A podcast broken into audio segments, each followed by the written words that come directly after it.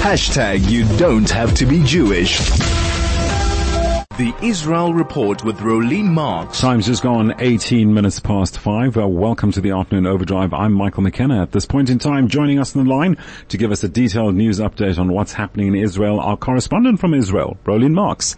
Rolene, good afternoon. Thanks once again for joining us. Good afternoon. Always good to talk to you. Rolene, let's begin with, uh, I heard earlier on you sent out some alerts regarding uh, WhatsApp messages and what, of course now we are involved in this horrific war where, you know, uh, artificial intelligence and false messaging is going through, well, it's being played on. Is there anything you'd like to put out there to all listeners? It, it seems that I have to say it because again these mm. messages seem to be circulating. You know, you know the messages, uh, urgent, drop what you're doing, my son, yes. nephew, whoever in, in whatever unit in the IDF is engaged in this difficult battle right now, right this moment, uh, uh, stop what you're doing and say prayers.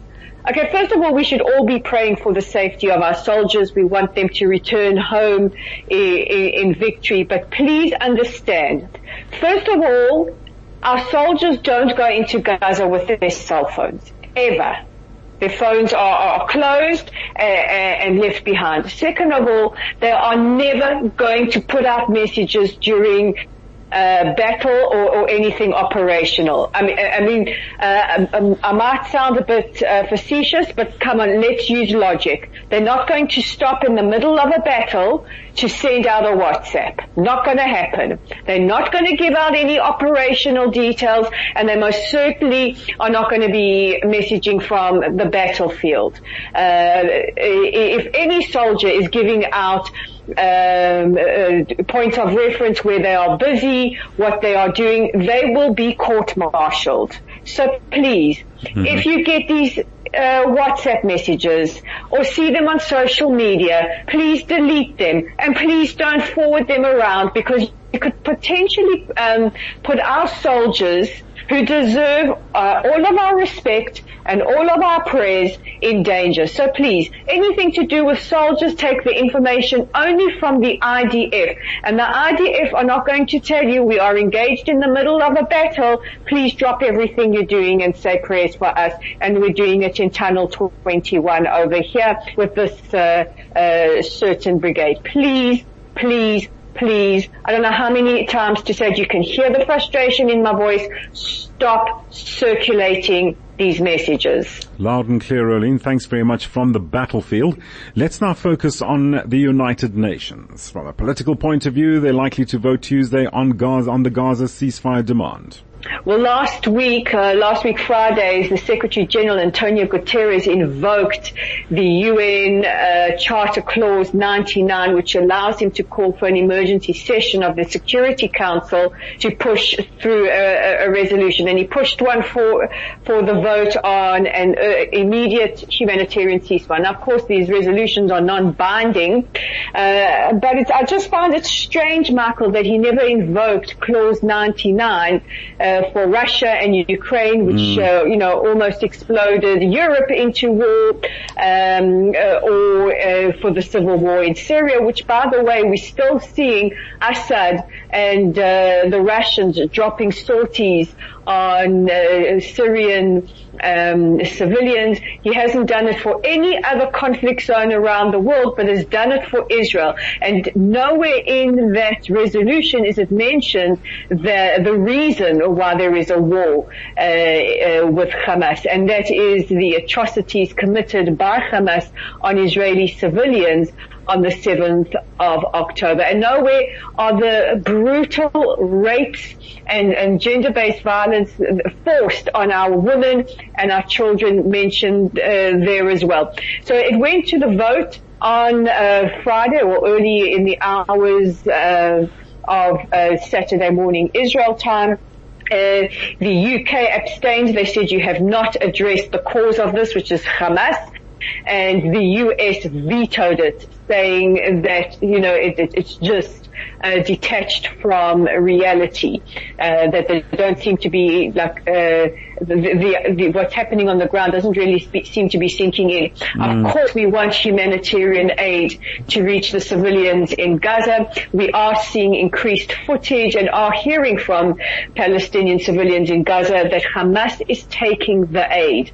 So I, I think we need to be very, very uh, aware of this. We need to understand uh, the the United Nations right now is not our friend, mm. and tomorrow they will be going to a vote on the same resolution at the General Assembly. You know, interesting what you just touched on now, Rolene, about uh, aid being taken by Hamas instead of you know going to where it should rightfully go to the Palestinian civilians.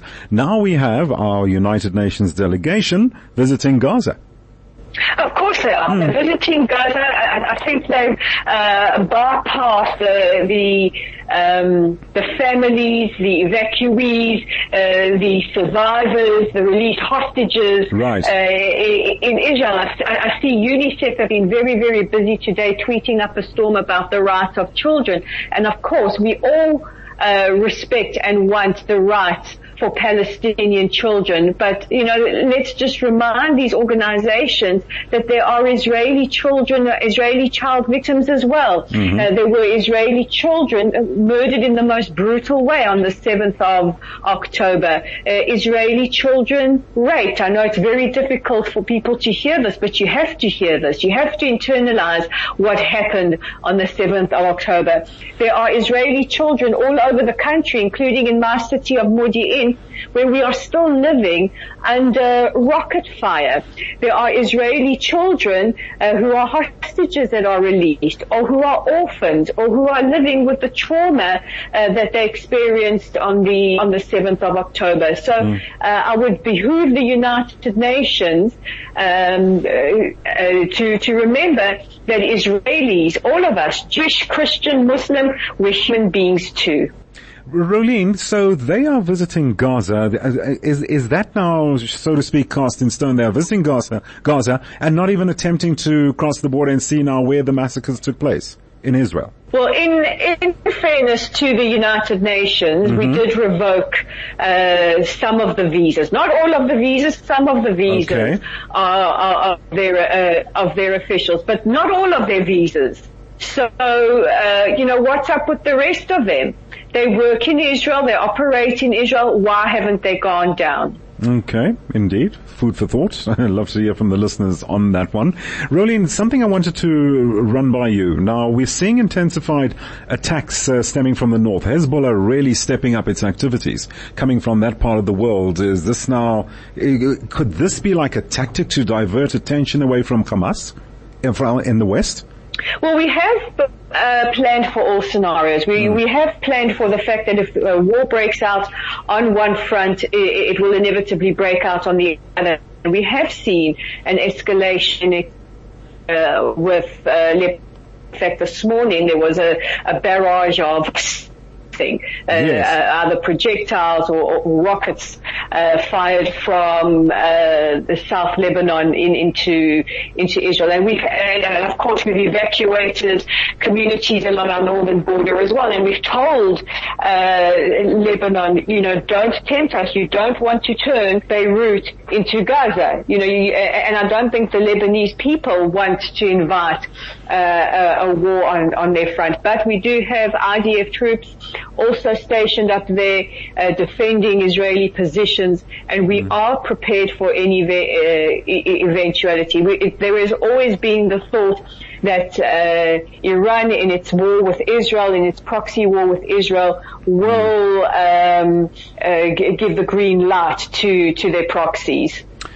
Rolene, again, not much time. It's amazing when we have this conversation, our time flies. So let's at least uh, end it off on an encouraging note uh, in the midst of this war. Israel's Immigration Authority reporting that since the war began, uh, at least 10,000 foreign workers have entered the country to serve in various fields.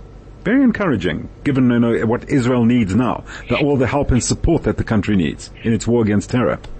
It is encouraging and it's a big lesson to South Africans because uh, many of those foreign workers are coming from countries like Kenya and Malawi uh, and, and India and, mm-hmm. and other uh, countries around the world. And, and that's a lesson to South Africa that, uh, you know, if you supported the other team and not the terrorist team, would be able to send workers to Israel uh, to to earn money, to earn a living, uh, to to work. I, I, know that South Africa uh, is, is, facing astronomical levels uh, uh, of unemployment, and one has to wonder why is the, or not all, but elements of the government backing a losing horse. Indeed. Just very quickly, in which industries would that be? I guess farming being one of them?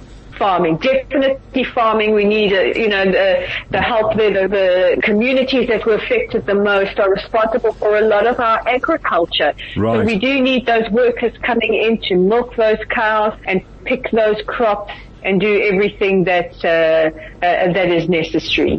Rolene, always great chatting to you this time of the afternoon, but we have to leave it there once again. Uh, yeah, let's see what we can catch up on tomorrow. Rolene Marks, our correspondent from Israel, thanks so much for joining us to give us an update as to what's happening in the Holy Land at the moment.